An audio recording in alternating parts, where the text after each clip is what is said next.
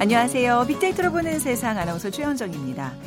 지금 남북 이산가족 상봉에 참가하는 남쪽 방문단이 속초를 출발해서 목적지를 향해 달려가고 있습니다. 12시경에 도착할 예정이라고 하는데요. 아, 지금 이 버스 안에 계신 이산가족들의 마음이 어떨까요? 뭐, 망감이 교차하겠죠. 자, 1차 상봉 행사는 오늘 오후 3시부터 2시간 동안 이루어지는 단체 상봉을 시작으로 막이 오르는데 사흘 동안 6차례 11시간 동안 북측 가족과 만나게 돼 있습니다. 이번 상봉단에서 최고령은 올해 101세이신 백성규 할아버지시고요. 북측을 방문하는 89명의 가족 중에 90세 이상이 무려 35명이라고 합니다. 11시간 너무 짧죠. 하지만 65년 기다린 만큼 소중한 시간 많은 이야기 나누시고요. 앞으로 남북 관계가 평화와 화해의 길로 한 발 더 나아가길 기대해 보겠습니다. 자, 오늘 8월 어, 20일 월요일 빅데이터로 보는 세상 잠시 후 세상의 모든 빅데이터 시간에는 zero rating이라는 키워드로 빅데이터 분석해 보고요. 노령 인구가 늘면서 고령화 시대가 다가오고 있지만 실버 세대의 문화는 예전과 많이 다릅니다.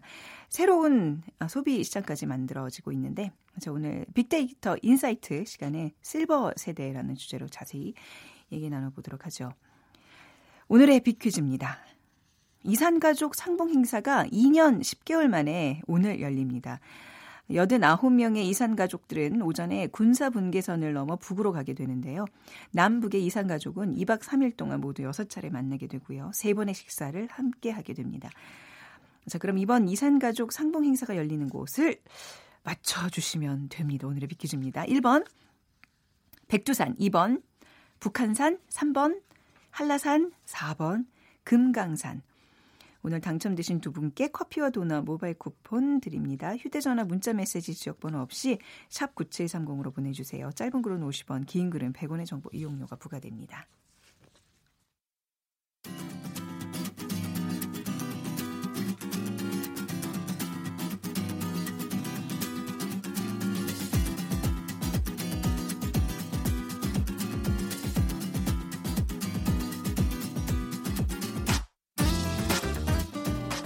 데이터는 시그널이다.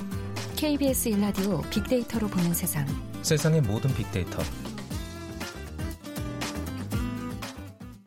네, 세상의 모든 빅데이터 다음소프트 최재원 이사 나오셨어요. 안녕하세요. 네, 안녕하세요.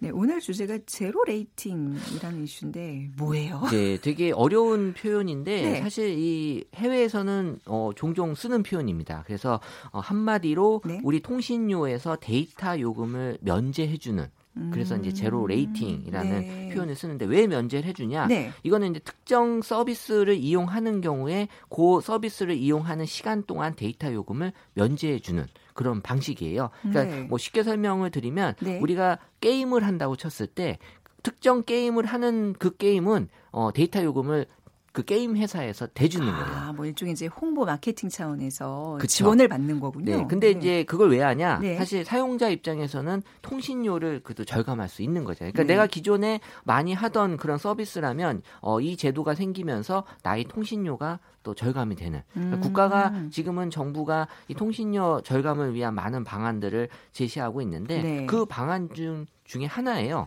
네. 그럼 왜 이게 그 만들어질 수 있느냐? 사실 이 컨텐츠 공급자와 통신사 간에 어떻게 보면 제휴거든요. 제휴죠, 그렇죠. 그래서 이걸 통해서 어 컨텐츠 공급자, 뭐 네. 게임사 네. 회사 같은 경우에는 또 많은 또 사용자를 늘릴 수 있고요. 음, 네. 뭐 데이터 요금이 어 이거를 이용하는 동안 무료라고 하면 많은 또 이용자가 올 거고. 근데 그 앱 자체는 유료 앱일 수 있잖아요. 그래서 이제 네. 그 조삼모사란 표현이 나오는 거예요. 사실 네, 어차피 이 뭐 gaming 경우로 예를 들면 이제 게임 하다가 뭐 아이템도 사야 되고 그러니까요. 뭐 해야 되고 사실 결국에는 어. 그게 사용자한테 이제 부담이 될 수 있지만 통신료라는 통신료가 입장에서만 면제다. 이제 음. 보는 거고요. 어, 약간 사실, 미끼용으로. 네, 음. 사실 근데 뭐 이게 게임을 예를 들어서 이제 그렇게 생각할 수 있지만 또 게임 말고도 뭐 음악 서비스라든지 이런 것도 네. 많이 있거든요. 그러니까 이런 것들이 어느 서비스에서는 또 좋게 어, 적용이 될 수 있을 거고 네. 또 어떤 서비스는 이것 때문에 결과적으로는 더 많은 요금을 음. 돈을 지출할 수도 있지만 어쨌든 중요한 건 통신료를 절감한다라는 네. 그런 관점에서 일단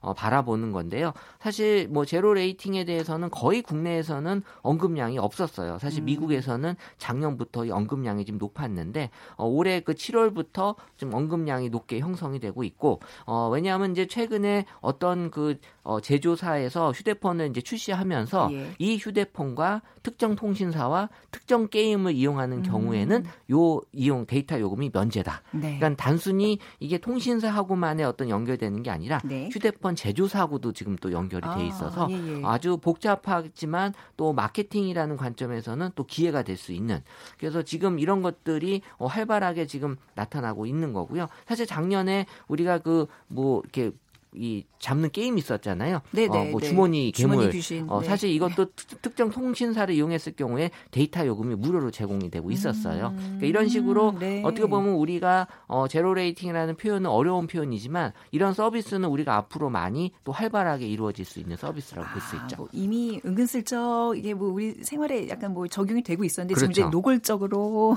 어, 대, 하고 어, 있다. 이제 제대로 하겠다. 네, 그럼 통신료가 줄어들 거다. 줄어든다. 이게 정부 입장이에요. 그러니까 이제 이런 걸 zero rating으로 뭔가 기대되는 효과가 있으니까 이제 이런 게 양성화되는 거겠죠? 뭐 그렇죠. 지금 효과가? 왜냐하면 이제 데이터 요금이 네. 거의 우리 그 유선 통화 요금보다 더 높게 형성이 되잖아요. 네네. 그러니까 통신료에 많은 부담을 어, 지금 가지고 있는 게 데이터 요금이다 보니까 네. 이거를 줄일 수 있는 그런 방안들을 많이 고민을 하는 거고 사실 2012년 기준으로 봤을 때 그 당시보다 현재 한 5년 이상이 지났는데 10배 이상 데이터 사용을 많이 음, 하고 있어요. 네. 사실 뭐 그만큼 여러 가지 서비스들도 많이 나오고 또 휴대폰 보급도 많이 늘어나긴 했지만 어쨌든 이 그 컨텐츠 제작사, 그러니까 뭐 음. 게임 회사나 이런 음악 회사 같은 것들이 어, 활성화가 되면서 네. 어떻게 보면은 이 zero rating이라고 하는 게 본인한테 좋을 수도 있고 또 안 네. 좋을 수도 있고 어 사실 어 예를 들어서 이제 동영상 서비스를 제공하, 제공하는 컨텐츠 제작사가 통신사하고 계약을 해서 zero rate를 적용한다면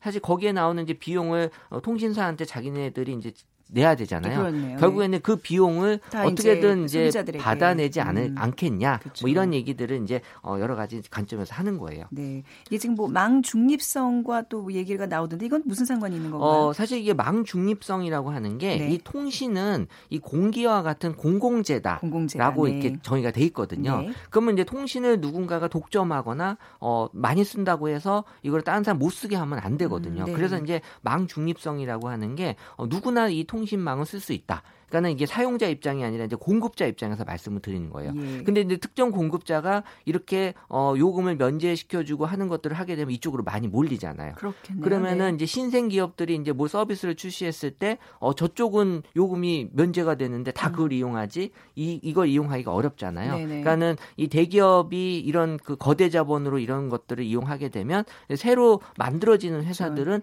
이런 서비스들을 네. 받기 어 제공하기 어렵지 음. 않느냐. 그래서 이제 그게 망 중립성 위배다. 네. 그 zero rating이라고 하는 게 그래서 이제 망 중립성 원칙에 어긋난다라는 음. 건데 어 사실 이제 다가오는 이 5G 시대는 네. 사실 우리가 지금 어 스마트폰을 통해서 우리 사람들끼리 연결을 많이 하고 있지만 앞으로는 이제 자율주행차 시대가 오면은 네. 자동차들끼리도 이제 연결이 되잖아요. 뭐, 그렇죠. 뭐 네가 먼저 가 나 잠깐 기다릴게 음, 이렇게 그게 돼야지 이제 가능한 거니까. 그렇죠. 예. 근데 그렇게 이제 통신에 대한 목적이 다 달라지는 거죠. 또 네. 의료용은 또 의료용대로 또 다르게 이용이 되고. 그러니까 어차피 망 중립성은 길게 보면은 어 사실 무용지물이 될, 무용지물이 될 수밖에 음. 없는 그런 원칙이다라는 거고요. 네. 그런 관점에서도 이제 어 사람들끼리 어떤 통신에서도 이런 그 새로운 서비스들이 이제 만들어지고 이런 것들을 이제 인정하는 분위기가 네. 되는 되는 거예요. 아, 이게 5세대 이동통신이 우리 생활에 뭐 어떤 개념에 있어서도 많은 변화를 가져오겠네요. 그럼요. 사실 우리가 이제 그 자동차 어. 도로를 예를 들면 예. 백화점이 세일한다고 해서 이쪽으로 차들이 쫙 몰리면 예. 내가 영화관이나 다른 쪽 가는 차들이 잘 어려움을 겪잖아요. 네네. 그래서 이 백화점에서 뭐 혼잡 통행료 이런 것들을 어. 알게 모르게 내고 있었거든요. 네. 어, 그래서 뭐 망 사용료 같은 것들이 이제 뭐 이런 대형 포탈사들은 비공식적으로 통신사에 내고 있었어요. 우리가 음. 이렇게 망을 많이 쓰고 있으니 어, 이런 돈을 돈을 내겠다. 네. 그러니까 앞으로 이런 것들을 좀 합법화 시켜서 음. 많이 쓰면 많이 내서 네. 또 뭐 이, 이, 이거에 대한 그 이득이 다른 사람에게 갈 수 있게 하자라는 음. 그런 취지도 있어요. 근데 이제 아까 앞서도 말씀하셨다시피 이제 그런 것들이 다 소비자들이 나중에 떠안아야 될 부담이 되지 않을까. 이 zero rating에 대해서 마냥 반기는 분위기일까요? 어때 어떻습니까 지금 그러니까 이게 사실 네. 소비자들에게 정확하게 이제 인식이 되면은 네. 어 당연히 내가 통신료가 낮아지니까 좋은 거네라고 지금은 받아들이고 있어요. 아, 예, 왜냐하면 예. 당장 내가 쓰는 당장은. 어이 음. 서비스의 데이터 요금을 면제해 준다는데 뭐 좋은 거 아니야라고 네. 받아들일 수밖에 없는 거고요. 음. 그러면서 이제 지속적으로 이런 서비스가 있으면 좋겠다. 네. 앞으로도 계속 어 안심하고 써야겠다 이런 것들이 음. 어, 나타나는데 이 안심이라는 게 함정이 될 수 있다라는 거죠. 네. 이뭐 데이터 요금은 안심이 되지만 네. 다른 걸로 분명히 내가 돈을 내야 될 상황이 벌어질 예. 수 있는 거고요. 그러니까 이런 것들이 어 사실은 정부가 통신료를 낮추는 입 관점에서는 뭐 맞는 정책일 수 있지만 이걸로 인해서 생기는 부작용은 네. 분명히 다시 한번 좀 대책을 만들어야 될 필요가 네. 있어요. 지금 뭐 계시는 뭐 회사에서도 이제 그런 거 많이 하죠. 처음에 이제 무료로 쫙 풀었다가 나중에 이제 유료가 되면 여기 익숙해진 사람들은 어쩔 수 없이 그 비용을 쓰는 거죠. 예, 뭐 울며 겨자 먹기로 이제 지불해야 되는 뭐 그런 차원이 좀 되지 않을까라는 생각이 드는데 근데 뭐 통신비는 결국 부담이 증가되겠죠. 뭐 5세대 이동통신하는 것도 이제 결국 거기에 대한 우리가 또 비용을 더 지, 지출해야 되는 거니까. 사실 다른 나라와 비교했을 때 대한민국이 통신비의 부담이 많은 나라예요. 아, 그러니까요. 그러니까 가계 지출에서 네. 통신비가 네. 차지하는 비중이 상당히 크거든요. 네. 근데 뭐 통신사는 이렇게 얘기해요. 어, 전 세계에서 이렇게 그 잘 돼 있는 통신망을 쓰고 있는 나라는 없다. 통신망은 없다. 네, 사실 뭐그 네. 부분도 인정하지만 어쨌든 중요한 건 가계 지출의 통신비가 사실 저처럼 아이 둘 중학생을 키우는 입장에서는 네. 사실 월 말이 되면 항상 그 엄마와 아이들 간의 그 싸움이 있거든요. 어. 왜 이렇게 많이 썼냐? 애들도 꽤 많이 쓰죠. 아, 그럼요. 앱들 많이 깔아놔서. 사실 뭐 사실 음. 그 집집마다 상황은 다를 수 있겠지만 네. 어느 집은 이 통신비 때문에 정말 어 걱정을 많이 하는 집도 네. 분명히 많을 거고요. 그러면서 통신비에 대한 부담은 어, 부정 감성으로 역시 높게 형성이 되면서 부담이라는 키워드로 또 걱정과 우려, 음. 요금 폭탄, 또 불만 어, 이런 표현들을 통해서 통신비가 우리에게 많은 부담을 주고 있구나라는 네. 걸좀 알 수 있고요. 그러니까 합리적이라는 표현이 나오는 건 어, 이 통신비를 좀 합리적으로 어, 적용할 수 있는 그러니까 요금제라고 하는 게 각 통신사마다 잘 만들어서 제공은 하고 있는데 어떻게 보면은 사실 나를 위한 요금제라기보다는 네. 통신사를 위한 요금제라는 생각들이 결국엔 들거든요. 음. 그러니까 지금도 이제 요금제 분석을 통해서 어, 각 사용자에게 맞는 요금을 추천하려고는 하고 있는데 이게 뭐 약정이다 음. 또 가족 할인이다 이렇게 묶여버리면 네. 이게 정확하게 추천을 하기가 어려워요. 어. 사실. 그러니까 정부에서는 이제 통신사를 좀 압박해서 네. 통신료를 좀 낮추려는 노력을 1년 동안 했는데 결국에 이제 통신사도 더 이상 어, 할 수 없다라는 얘기를 하기 때문에 지금 이런 방법까지 이제 쓰는 거예요. 네 zero rating. zero rating. 네. 통신비가 이렇게 자꾸 증가하는 요인을 보니까 이제 저희 뭐 초등학교 5학년 아들도 보면 현질해줘 이런 걸 막 쫄라요. 뭔지 아세요? 현금으로 뭐 이렇게 뭐 게임과 관련된 뭘 사는 거예요. 근데 그걸 지네 자기네들고 또래끼리는 우리 아빠가 현질해 줬다, 우리 아빠는 안 해준다 이러면서 이제 그 뭔가 이렇게 게임을 통해서 뭐 자꾸 소비하려고 한 욕구들이 어마어마하더라고요. 이 게임비가 만만치가 않아요, 통신비. 그래서 중에서. 이제 월말이 되면은 이제 통신비 네. 때문에 아이들과 이제 문제가 생기지만 네, 네. 월한 중반쯤 되면 이제 아이들이 열심히 책을 읽는 척을 합니다. 아유, 왜냐하면 이제 데이터를 달라는 거죠. 어, 예전에 네. 어 그때쯤 되면 이제 네. 데이터가 다 떨어지기 때문에 네, 어, 데이터 데이터를 얻기 위한 또 이 그 음. 방안들을 이제 하고 있는 건데 네. 역시 이제 게임이 통신비 부담의 가장 큰 요인으로 나타나고 있고요. 음. 그리고 이제 GPS는 우리 그 운전하면서 그 내비게이션을 네. 요새 또 많이 통신사에 이용해서 쓰잖아요. 그래서 어, 여기에 맞아요. 또 데이터 요금을 요건 zero rating 해 줬으면 좋겠어요. 어, 사실 이제 이거는 음. 이제 우리가 보통 와이파이라 그래서 이제 데이터 요금을 안 내는 지역에서는 뭐 게임도 사실 거기서는 데이터 요금을 안, 안 내지만 내지만, 네. 사실 이 내비게이션은 와이파이로 갈 수 없잖아요. 그러니까요, 거의 네. 어 거의 데이터 요금으로만 쓰기 때문에 음. 이 GPS에 대한 얘기도 많이 있고 네. 또 스트리밍은 우리 이제 음악 서비스들이 예전에는 어 내가 저장을 해서 들었다면 지금은 이제 통신망이 좋기 때문에 네. 그때 그때마다 이제 스트리밍이라 그래서 실시간으로 그냥 듣는 건데 네. 이것도 다 이제 와이파이 지역이 아닌 경우에는 음, 네. 다 데이터 요금으로 나갈 수밖에 없는 그러니까 이런 것들이 지금 통신비 부담을 하는 가장 큰 요인으로 지금 소비자들에게는 네. 보여지고 있습니다. 네, 앞으로 통신비 인하에 대해서 좀 전망해 주신다면요. 어 사실 정부가 적극적으로 지금 개입이 돼 있기 때문에 네. 어, 아마 표면적으로는 통신비가 인하가 될 거예요. 근데 아. 까 말씀드린 대로 어, 누군가는 이 통신비를 대신 내주지만 그거를 또 다른 방법으로 채우려고 하는 네. 그런 게 보여, 보여질 수 있기 때문에 네. 이런 것들이 잘 감시가 될 수 있는 음. 그런 게 필요하다라는 거고요. 어쨌든 중요한 거는 사용자가 불편하지 않고 또 사용자들이 합리적으로 쓸 수 있는 네. 그런 걸 만들어주는 게 우리 정부의 입장이라고 음. 봐야겠죠. 네. 자, 오늘 zero rating에 관한 얘기 들어봤고요. 비퀴즈 부탁드립니다. 네. 이산가족 상봉 행사 행사가 2년 10개월 만에 오늘 열리죠. 89명의 이산 가족들은 오전에 군사분계선을 넘어 북으로 가게 되는데요. 남북의 이산 가족은 2박 3일 동안 모두 6차례 만나게 되고요. 3번의 식사를 함께 하게 됩니다. 이번 이산 가족 상봉 행사가 열리는 곳 어디일지 맞춰 주십시오. 1번 백두산, 2번 북한산, 3번 한라산, 4번 금강산. 네, 오늘 정답 아시는 분들 휴대전화 문자메시지 지역번호 없이 샵 9730으로 보내주세요. 짧은 글은 50원, 긴 글은 100원의 정보 이용료가 부과됩니다. 다음 소프트 최재원 이사였습니다. 감사합니다. 네, 감사합니다.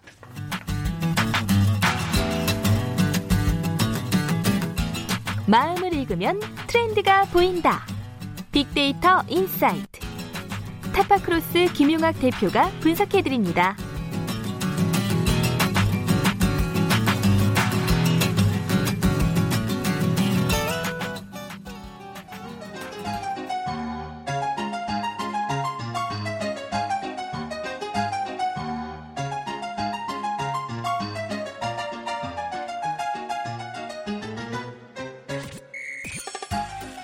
대표님, 팀장님, 회의 준비 다 됐습니다. 준비 끝! 자, 그럼 시작해 볼까요? 최 팀장, 오늘 주제가 뭐죠? 네, 오늘은요, 노인 세대의 소비 트렌드 분석이에요. 다들 할머니, 할아버지에 대해서 생각나는 것들 한번 자유롭게 얘기해 볼까요? 어, 저희 할아버지께서는요, 요즘 마라톤에 빠지셨어요. 마라톤이요? 네. 형님, 뭐 아버지가 아니고 할아버지가요? 아, 그럼요. 72세부터 시작하셔가지고 완주 한 10번 정도 하신 것 같아요. 대단하시다. 저희 할머니는 작년에 취직하셨어요. 어머, 요즘 취직이 하늘의 별따기인데 어디 어디로요? 바리스타. 어머, 바리스타. 오. 커피 막 이렇게 맛있게 만들어주는 그런 거 온유 씨 언니가 아니라 할머니가 주식하셨다고요? 네네. 저희 외할머니가 하셨는데 바리스타로 저희 집 커피는 할머니 담당이시거든요. 우와. 용돈도 진짜 잘 주시고요. 세련미가 진짜 최고세요. 와, 온유 씨 할머니 진짜 멋지시다. 그 혹시 혼자 사시면 저희 할아버지랑 소개팅 한번. 오케이, 어때요? 어, 정말요? 어, 저희 할아버지 돌아가신 지 5년도 넘었거든요. 아... 외롭다 그랬는데 공부하고 또 취업의 길로 들어서셔가지고. 아, 그럼 용대리님 소개팅 우리 한번 주선해 볼까요? 아, 두 분 좋은 생각이다. 만나서 왜 이렇게 마음 맞으시면 네. 오늘부터 1일 뭐 하셔도 되고요. 아, 그래요? 네, 괜찮은 것 같은데요? 예, 어, 용 대리 오늘 한 건 했네요. 아. 자, 그런 의미에서 오늘 회의 정리도 좀 하고 보고서 제출해요. 아, 네. 제, 제, 제 가요? 아, 그럼요. 아, 예, 예, 뭐, 일단, 고령화 시대가 되면서 노인 인구는 많아졌지만, 실버 세대는 젊어졌다, 뭐 이런 거죠? 그렇죠. 오늘 월요일 아침부터 아주 회의 내용이 좋습니다. 노인보다는 실버 세대가 좋겠고요. 실버 시대의 소비 트렌드 분석은 active senior로 중점을 둬서 자 관련 시장 조사해 주세요.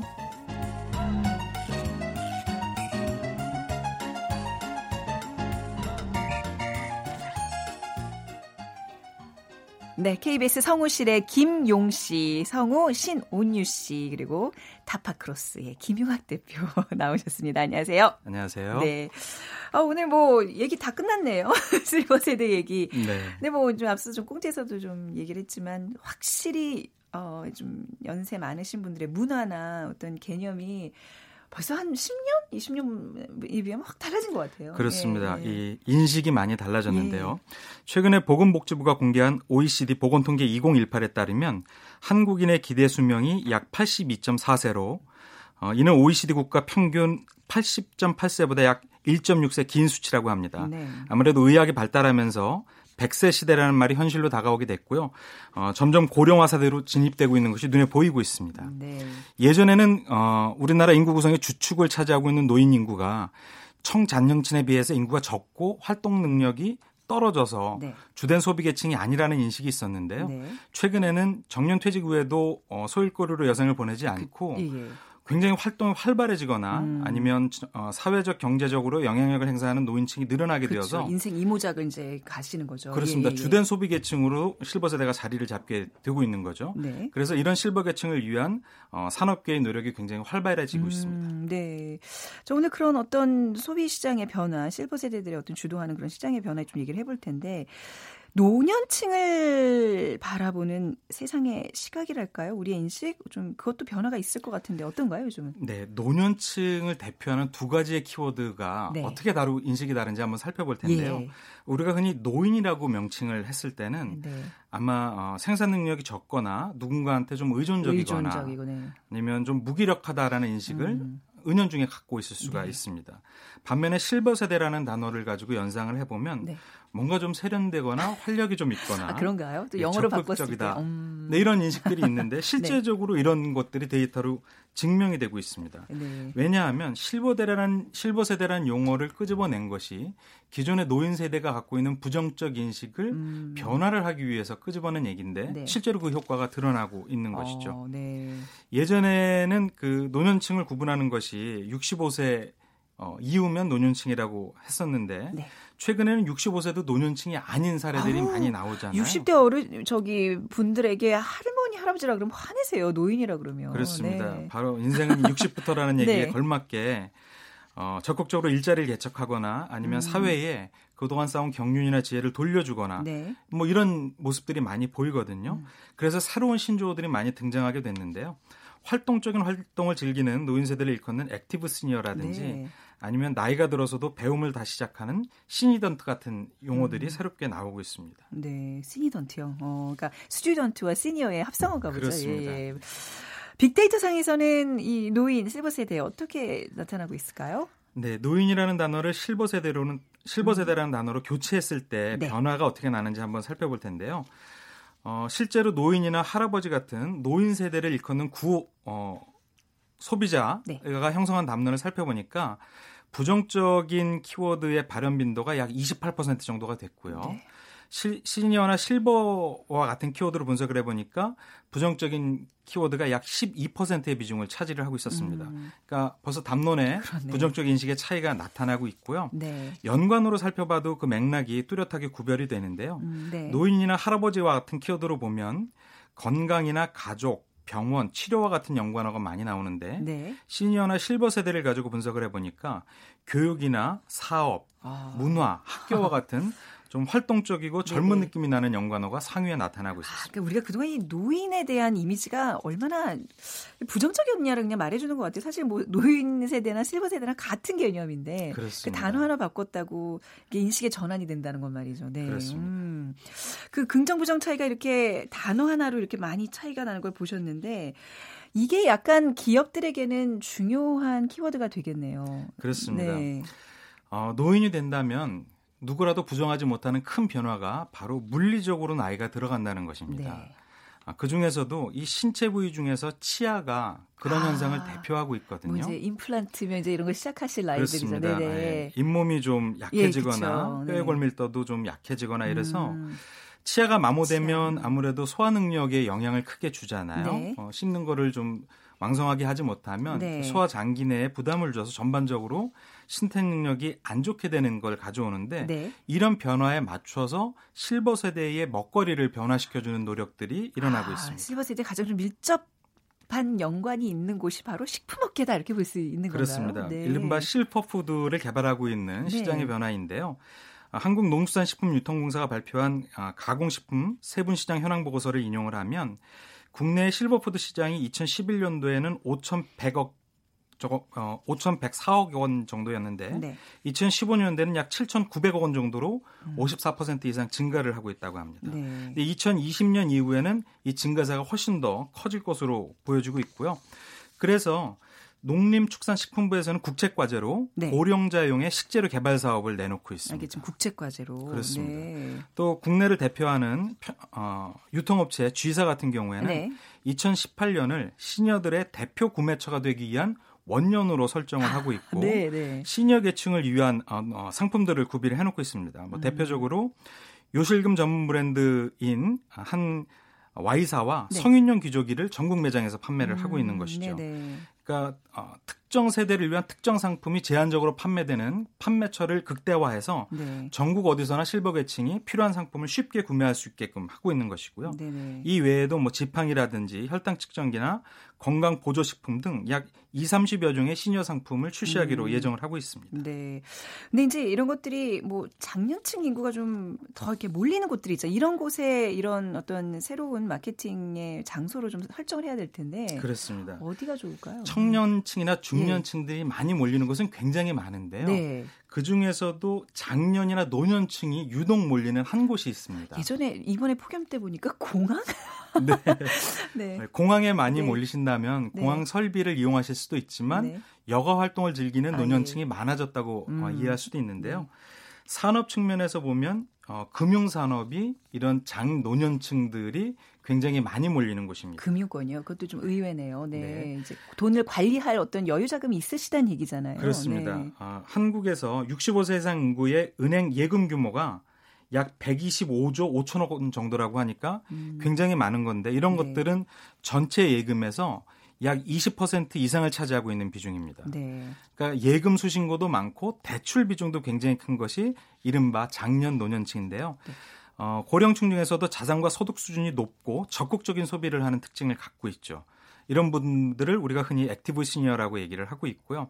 이런 분들이 금융 수요가 많다 보니까 네. 금융권에서는 이런 분들을 대상으로 한 서비스가 굉장히 많이 나오고 있습니다. 음. 그 중에서 한 인터넷 뱅킹 회사인 시사 같은 경우에는 지난 7월부터 만 65세 이상의 고객들의 상담 편의를 높이기 위해서 네. 고령 고객 전용 전화 상담 서비스를 하고 있습니다. 그렇죠. 인터넷 은행 입장에서는 이게 좀 약간 접근성이 굉장히 떨어지잖아요. 그렇습니다. 노년층에는요. 네. 예. 이 계층이 이용하기 쉬운 음. 언어를 선택해서 상담 네. 서비스를 해주고 예. 어떤 프로세스도 간소화하고 편리하게 대응을 해서 어, 이런 장노년층의 이용률이 굉장히 높아지고 있다고 볼 수가 있습니다. 네. 그 아까 말씀하셨던 이제 노년층이 되면 이게 배움의 의지도 굉장히 또 높아지고 시니던트라는 단어도 새로 생겼다 그러는데 주변에도 보면요. 무슨 어떤 강좌나 어떤 인문학 뭐 이런 것들이 열리면 굉장히 그 나이 지긋하신 분들이 더 많이 몰리는 경향들이 요즘 있어요. 그렇습니다. 네. 아, 세상의 변화에 대한 호기심을 잃지 않으려는 그쵸? 노력이라고 볼 네. 수가 있는데요.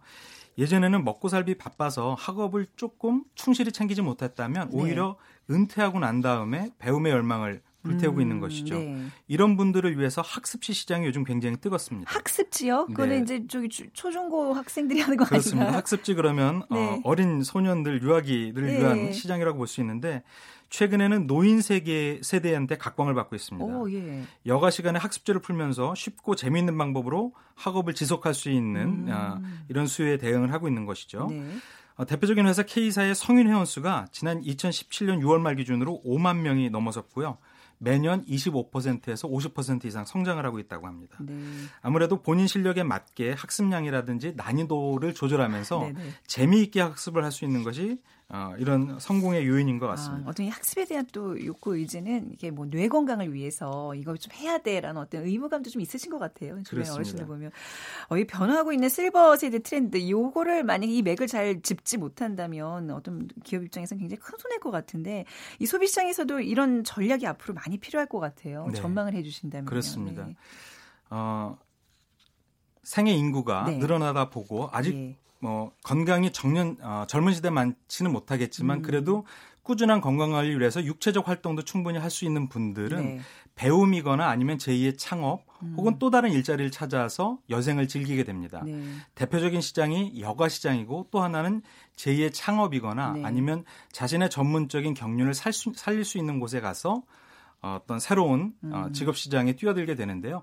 이런 분들을 위한 새로운 산업이라든지 네. 아니면 실버 세대의 생애 주기가 길어지는 만큼 이분들의 라이프 스타일이나 아니면은 건강 관리를 위해서 네. 필요한 네. 의식주 먹거리나 음. 아니면은 어, 이불거리 이런 부분들의 신상품이나 새로운 서비스들이 계속 나오고 있습니다. 예전에 우리 어르신들에게 왜 퇴직금을 다 자녀에게 물려주고 거기에 의존했다면 이제는 본인들의 여유 자금으로 소비에 조금 더 활동적인 적극적인 분들이라고 볼 수 있겠네요. 그렇습니다. 네. 그런 분들을 향한 마케팅이 앞으로 뜰 것이다. 로 오늘 얘기 정리를 해보도록 하겠습니다. 타파크로스의 김효학 대표와 함께했습니다. 감사합니다. 감사합니다. 오늘 이상 이산가족 상봉이 어, 이루어지는 곳은 바로 금강산입니다. 3690님 오늘 비퀴즈 맞춰주셨고요. 이산 가족 상봉 가족분들 오늘만큼 세상에서 가장 행복한 순간 맞이하시길 바랍니다. 그리고 뒷번호 4004번 쓰시는 분 버스 기사인데요. 언젠가 기회가 되면 제가 그분들 모시고 갔으면 좋겠습니다 하셨어요. 두 분께 커피와 도넛 모바일 쿠폰 드리겠습니다. 자, 빅데이터로 보는 세상 월요일 순서 여기서 마무리할게요. 내일 오전에 다시 오겠습니다. 지금까지 아나운서 최원정이었어요. 고맙습니다.